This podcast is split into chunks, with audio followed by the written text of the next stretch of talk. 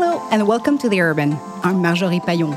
Coming up, nearly 70% of humanity will live in cities by 2050. This future is just tomorrow, but will more inclusive, fluid, and greener cities happen overnight? Local governments and tech giants are facing a users and citizen backlash as we become more aware of the power of data driven areas. And even differences between urban, suburban, and rural areas are slightly fading, blurring the lines of the 21st century societies. In this episode, we're about to tackle what metropolitanization really means. Will megacities become the new black? Can they be weapon of mass awareness to fight against climate change?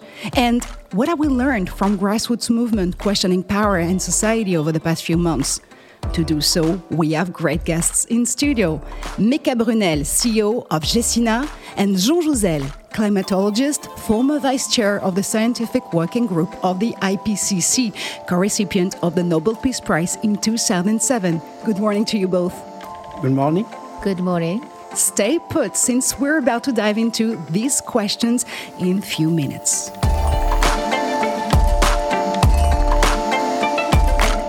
But FIRST is one of the leading voices on technology in urban space, even though challenging the idea that pure technology is a game changer here.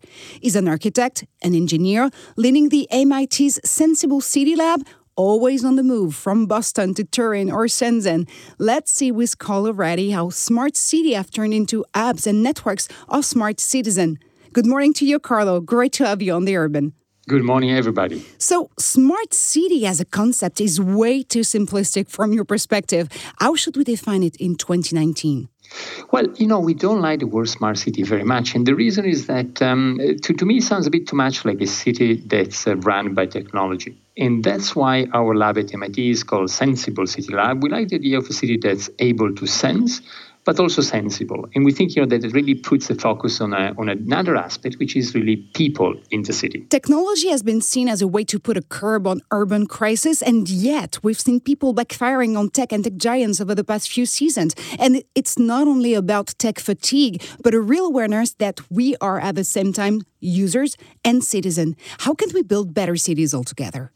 Well, you know, technology is very interesting today, and the reason is that um, you, could say that if in the year 2000 it was a lot about digitization, about going from the physical world to the digital world, today is about uh, hybridizing the two. Is about internet becoming Internet of Things and entering in the space of in the physical space and in the space of the city. So I would say that technology is what is enabling many new things to appear in terms of analysis of the city in terms of uh, you know projects and products in the city. You know we wouldn't have things such as uber or airbnb without this new space of internet of things. But at the same time you're right. You know i think we don't want to focus on technology. We don't want technology fatigue.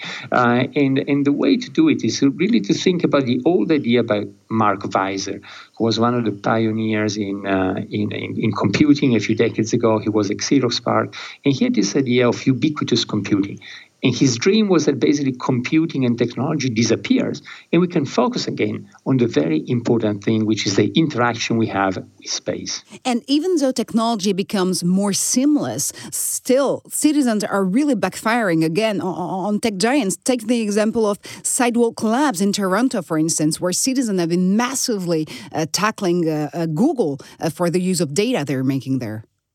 You're absolutely right. Actually, I've been following the project uh, very closely, also because I'm I'm sitting on Waterfront Toronto board uh, for advising advising Waterfront Toronto on this, and we've also been I know collaborating with Sidewalk in the past. So I've, I've been seeing both sides of this. And uh, I think, you know, every time we experiment with something new, we need to find and define the new rules for doing it. And I think that's what's happening. You know, here you have, you know, different uh, stakeholders, many stakeholders. You've got, uh, you know, a very large company that's been one of the pioneers and the leaders in the digital space. And we're talking about making a new city, a new piece of city in Toronto. So I think, you know, we really need to define how to do it. And I think that's what's going on. So I would say, yes, there have been quite a lot of uh, I wouldn't say fights, but basically confrontation on both sides. But I think I think that's very interesting because it's what will lead us to really to learn how to deal with similar processes around the world. And again, these questions mean better inclusion at core. Inequalities in urban areas have never been so high, and smart cities actually need people to live in them, right? Absolutely, but but but you know, again, you know, it's uh, you can go both ways. For instance, uh, there's a project we are very excited about. Is a project we just launched with uh, the new mayor of Stockholm, um, and um, and basically what we're doing is actually using data, data that comes from all the devices we we carry in our cities, in order to understand segregation and integration in cities. So again, you know, here's an an example of how we can use the space of big data in order to better understand segregation and what is going on between different communities and then hopefully start to fix it for instance by by having new policies on public space and uh, other type of civic policies so would you say in the end that local governments are about to turn into data management hubs should they have the end actually on the way we collect curate and exploit data in the city well, you know, I um, I think that data is going to be behind a lot of the things we we are doing today with our data. I think architecture is going to be redefined through data, the same planning, and certainly also city governments.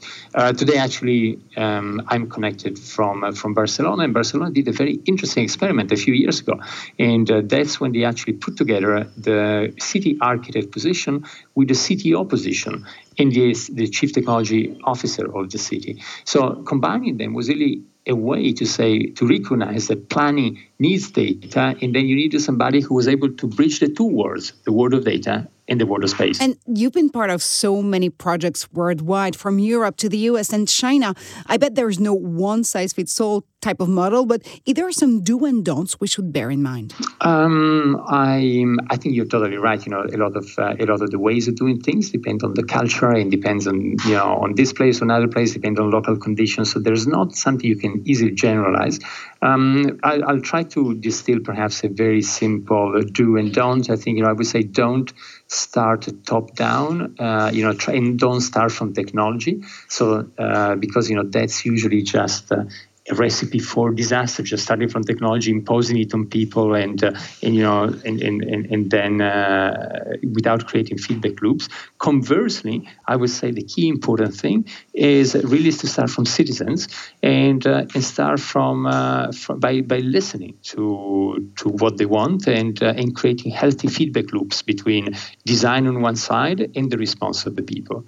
So somehow, if you wanted to summarize it using or paraphrasing Frank Lloyd Wright, we could say the three most important things to do would be to focus on would be people, people, and people. And speaking of people, they actually been pretty vocal and loud if you think about the Yellow Vest movement, for instance, in Paris and France.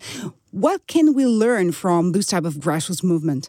And I think somehow, you know, this is uh, this is making the same point because my impression, you know, I, I have been in Paris many times during the demonstrations, and you know, I, have read a lot in the papers about what the yellow vests have been have been asking for, and to me, is exactly what we were saying is about the, they're asking to be heard, uh, to, to be listened to, to, to have a say.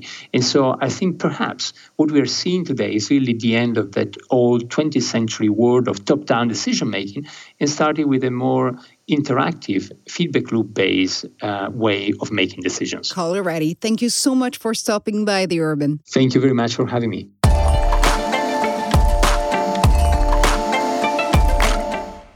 And now back to studio with Méka Brunel, CEO of GECINA, and Jean Jouzel, climatologist, former vice chair of the scientific working group of the IPCC.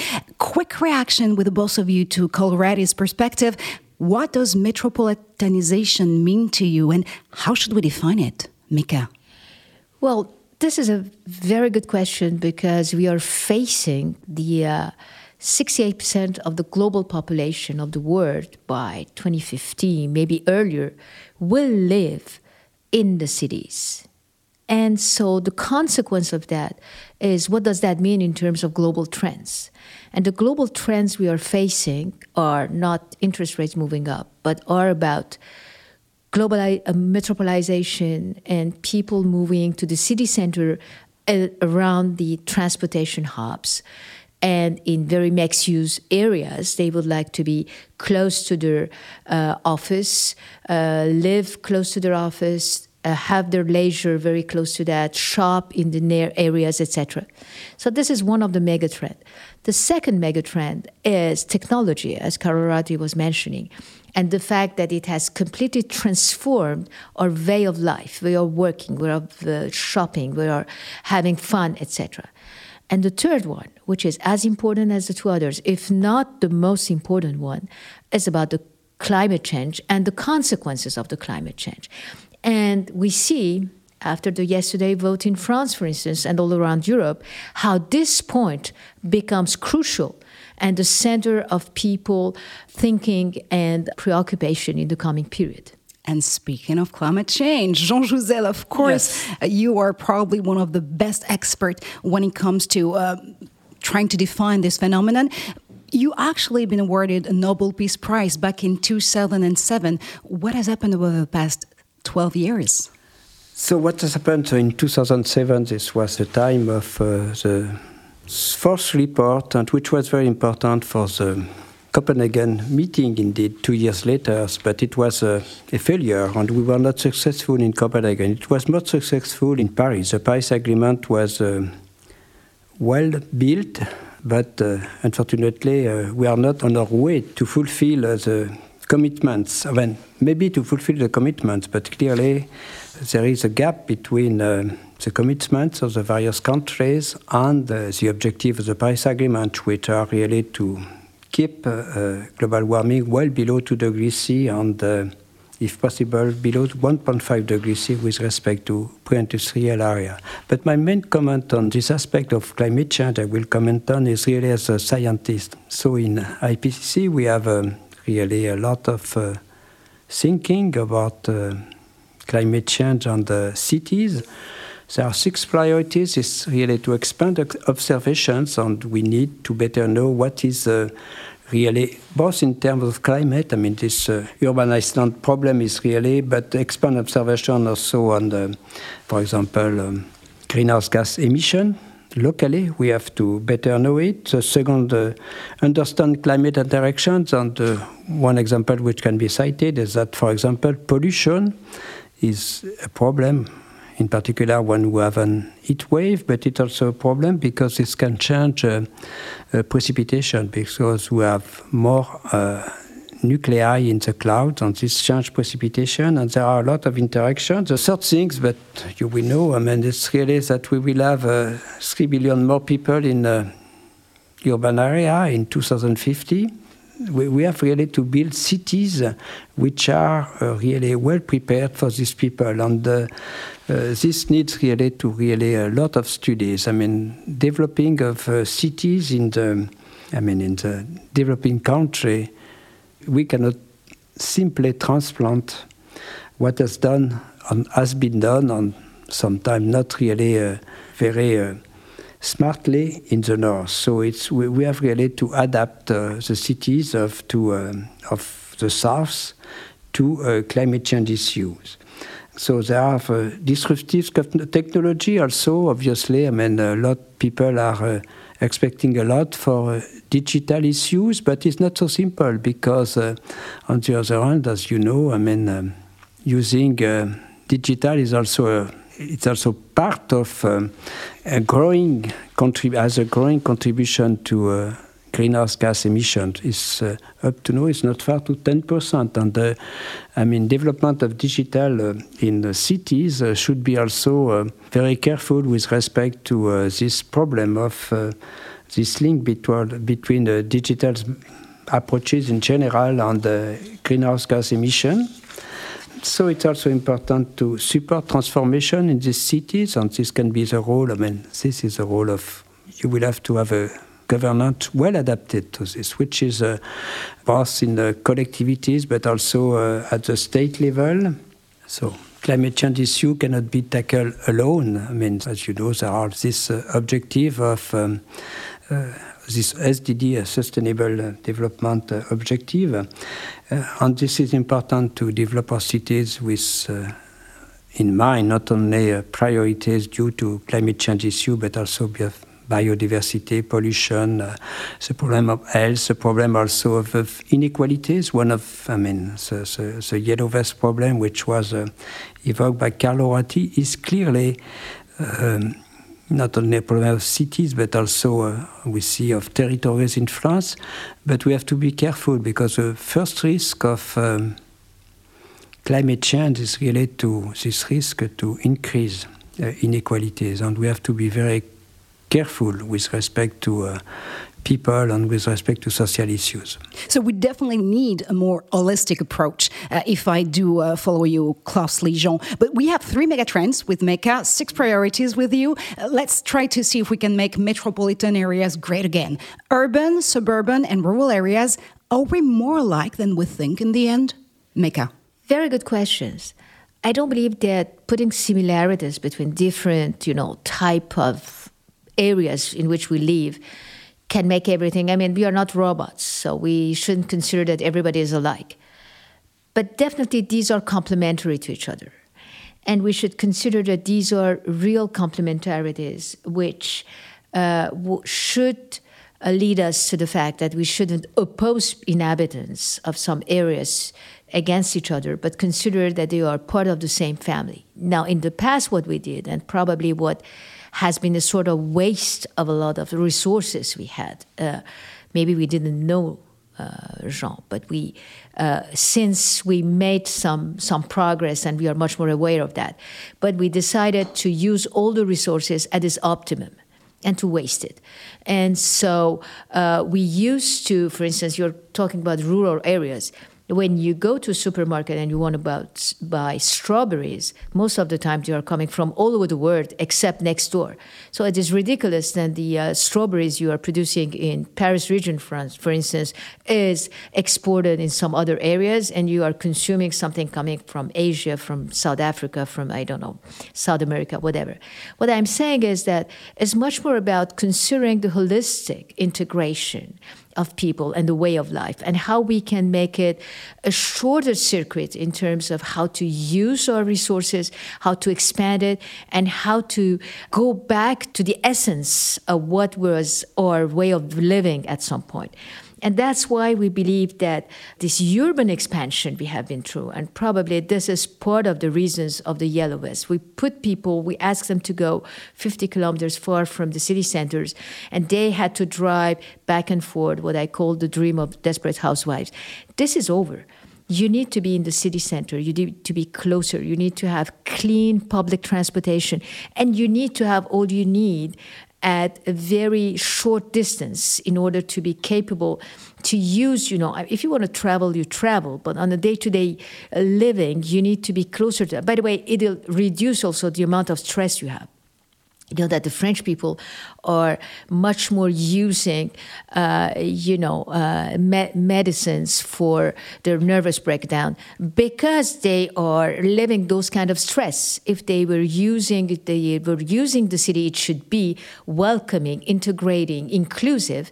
They wouldn't go through those kind of stress, and that's why with Gecina we try to keep our office, of course, uh, expertise, but at the same time keep also multi-res area because we consider that one of the main point about offices is people who work, and if they want to work well, they need to have a decent home close to their jobs. And of course, I don't want anyone to be stressed uh, in this studio. Uh, but Jean, um, Méka was raising a really great point here. Is consuming local part of the solution? Is it also a question of being more inclusive in terms of society. Yes, certainly. I mean, uh, using local can be can be um, really uh, very promising, but uh, it's not so easy. I mean, even looking at Paris, you have practically no no agriculture directly used. We have to change to modify the. It's not only to the, the system of uh, agriculture, and uh, we have uh, also to to think. Um, really how to make this city attractive. And uh, I think it's uh, the societal aspect is very important. We have also to make these people uh, happy to live in cities, and it's not so easy. But I, I think part uh, it would be easier if you have really. I would say the, the territories and the, the city uh, go together, which is not the case for cities as Paris, for example, and I, I don't know other cities, but uh, is all the system which has to be uh, think, uh, I mean, transformed if you want the city, I mean, sustainable. And uh, the point is, it's, it's, not so easy in the current context to have a local uh, uh, food, even in Paris. Coming back to cities, we have also, uh, I mean, mobility, uh, but I will repeat what uh, Méka said, but mobility is very important. I mean, uh, we have to help, we have to have, um, yes, as you told, I mean, it should be easy. It's not so easy to have, um, I hope it's not a dream to have the, I mean, your work near you, I mean, your place, I mean, it's not so easy, I mean, to, to combine, and uh, I think we will have a, more and more people uh, willing to live in cities because, uh, which is the case. I mean, we think of uh, six billion people living in cities in 2050s, but we you are right, Méka. You, we have to think how to uh, really have the same really employment job not far to the cities and easy to access. And this is uh, not so easy for the moment. And I'm happy our guests agree here in studio, but that brings us back to the question of scale. In various urban areas, climate change has gone worse, especially due to urban spreading. We can see this happening in France, of course, but also in the US, in various parts of the world. Are big cities the right scale to fix it? Yes. Uh, we have in France uh, these new cities. I mean, uh, it was nice to have uh, around Paris uh, new towns. Yes, it was uh, south in the 60s or even it can be considered successful, but not completely successful. I mean, I know if you go to Cergy Pontoise or to uh, Évry around Paris, this is a way to do it. At least, I mean, there are generally a lot of jobs in these cities, and uh, this uh, makes easier at least part of the people to access their job. This makes easier, but as you see, I mean, uh, a lot of people are still attracted to come uh, downtown Paris, and the prices are uh, really growing uh, up rapidly. But I, I, feel we have to think um, of new cities, probably. Yes, um, but way, I mean, there are places. For Paris, is not the case, but in I mean, these three billion additional people in city will be in new cities largely. And uh, so, but this will be mainly in the south, okay, and uh, this will be new cities. Still on this question of big cities, Méka, interesting fact residents in Berlin are coming after real estate companies, accusing them of the raise of yes. rents. And it's not only happening in Europe. Is this a wake up call for your industry? Um, well, this is a real question. I'm not a specialist of the Berlin real estate. I am not sure that it is really comparable to what we are doing because the origin of most of the German multi-res companies is the social housing. And the reason that this social housing has been privatized it's because they went bankrupt. Most of them were owned by uh, lenders and they went bankrupt. And being bankrupt, maybe the rents went going up, but at the same time, they were not, you know, maintained, they were not managed, they were not properly offering the new services, etc. Uh, but in our case, we are not aiming the same public. We are our target is much more the middle class people who need who are workers, who need mobility, who need mobility in terms of changing their jobs, but at the same time, the mobility in their personal life. You know, we are in a world that you uh, you start working, you're alone, uh, you finish your studies, you have been in student housing, then you you get married, you create a, a family you have kids, you get expanded, you need a bigger apartment. Then after a while, the, the family is split because you divorce uh, you're remarried, so you have, you know, different type of, you know, children coming from different places, and all together create new families together. And ultimately, you get old and you need smaller apartments, smaller spaces, but you need to live as eh, you know humanity has always done that since the beginning you need to live with your families with your people around etc so let's go back to fundamentals. Let's give people this flexibility not only for their jobs to move from one place to another one but give them the capacity to do so. And for doing so you need to um, you probably or uh, have a better choice with leasing spaces leasing apartments rather than owning them. Then when you want a divorce you need to sell it. Market is going up and down. Now today market is very high but tomorrow it can go down. I have seen that so many times in my life. And at the same time i think that this gives you the capacity to be much more adaptable. Now if you want to have a better market, a more liquid, a more fluid, and rents and or prices under control, you need to build more, and you need to build more on the multi-res side uh, for uh, middle class people, not for rich people, not for social housing. These are different type of business. But in our business, we are just providing spaces to live for people who are working and who are employers. So, if I do follow you closely, mobility is in a way empowerment. Mobility is empowerment, and today for uh, corporates, for companies, uh, attracting talent becomes the key issue and keeping them by the way. Not only attracting them but keeping them on the long run. And so for that you need to have the mobility. And at some point Gecina has the capacity to also offer to the corporate who are signing a lease for us if they want for some of their employees the capacity to lease an apartment. Now again, when it comes to mobility, when it comes to uh, societal changes in cities and big cities and uh, metropolitan areas, culture is also a real crucial part of the phenomenon of the metropolitanization. Can cities be more open culture wise? I think so. I think that, that but by the way, you were asking Jean Jouzel about the question if uh, you should much more focus on big cities rather than smaller. I think that big cities uh, have the capacity to scale up.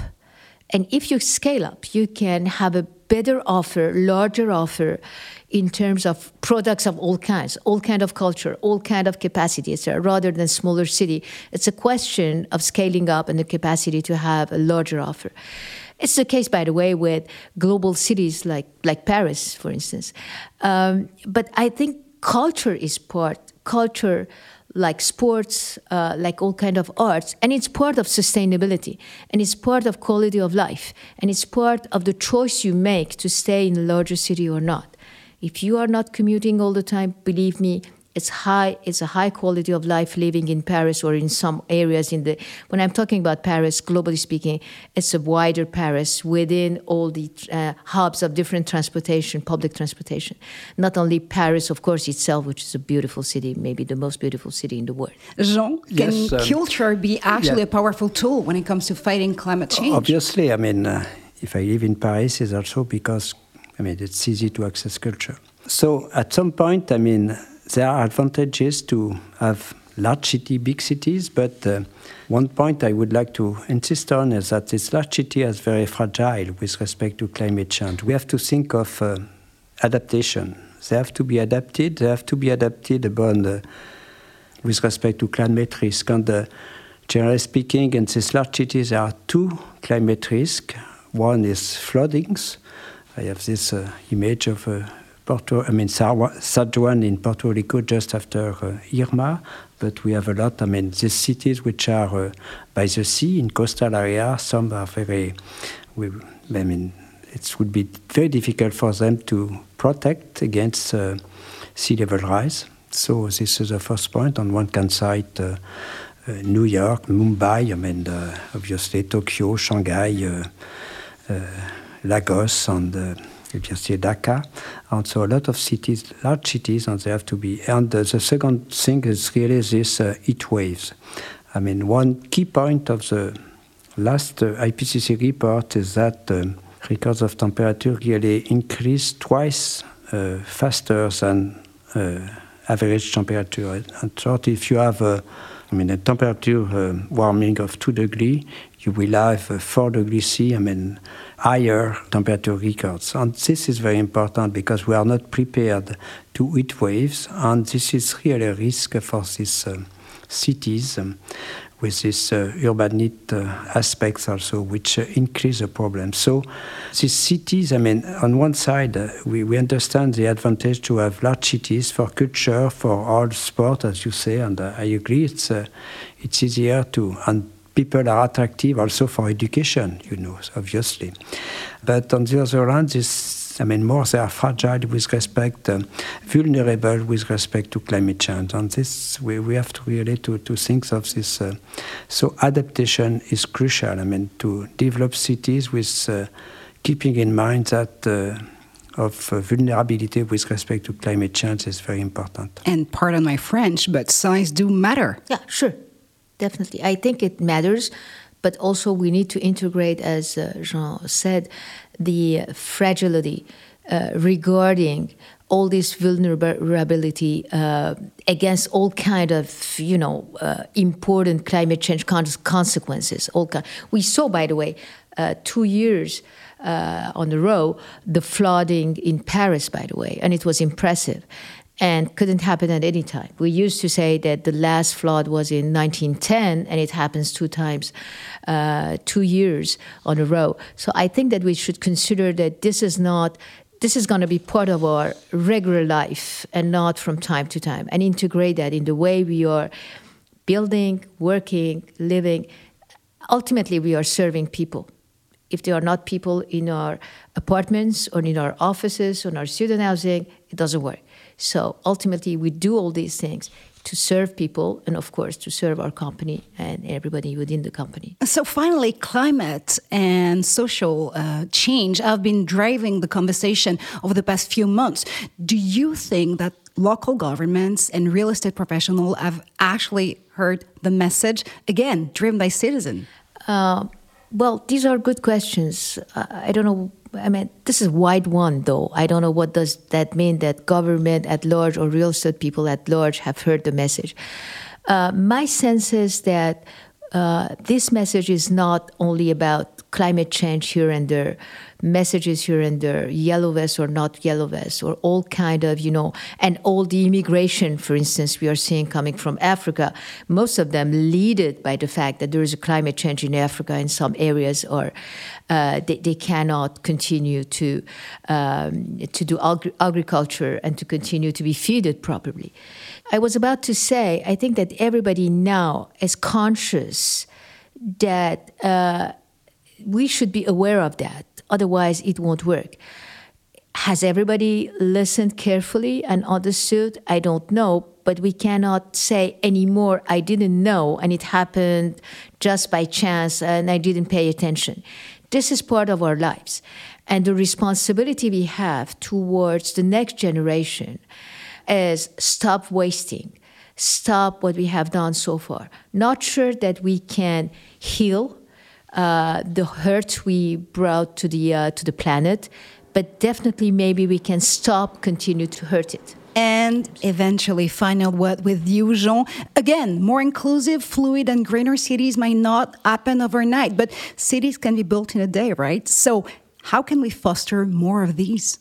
Indeed, I am. We are just after European election. I am very happy that uh, this issue, at least, have been part of the elections this day, so it was uh, it was taken into account, and uh, we will have in France uh, elections of local authorities next year. And my bet and my hope is that this issue about the ecological transition will be really key uh, in the discussion of the local authorities. This is my hope, and this will be the case probably in Paris and in other big cities. National authorities their role is not really to take decision, day-to-day decision with respect to cities. This should be done by local authorities, local government, region. In France, it depends from uh, one country to another, but it's really in uh, local area, in cities, that decision about mobility, urban development uh, are taken. So this is my uh, my wish that these local authorities take really more and more seriously, and they are doing so, uh, this problem of um, climate and city development. And that's all we have time for today. Méka Brunel, Jean Jouzel, thank you for your perspective and takes on the metropolitan areas and megacities. Thank you. Thank you, Marjorie.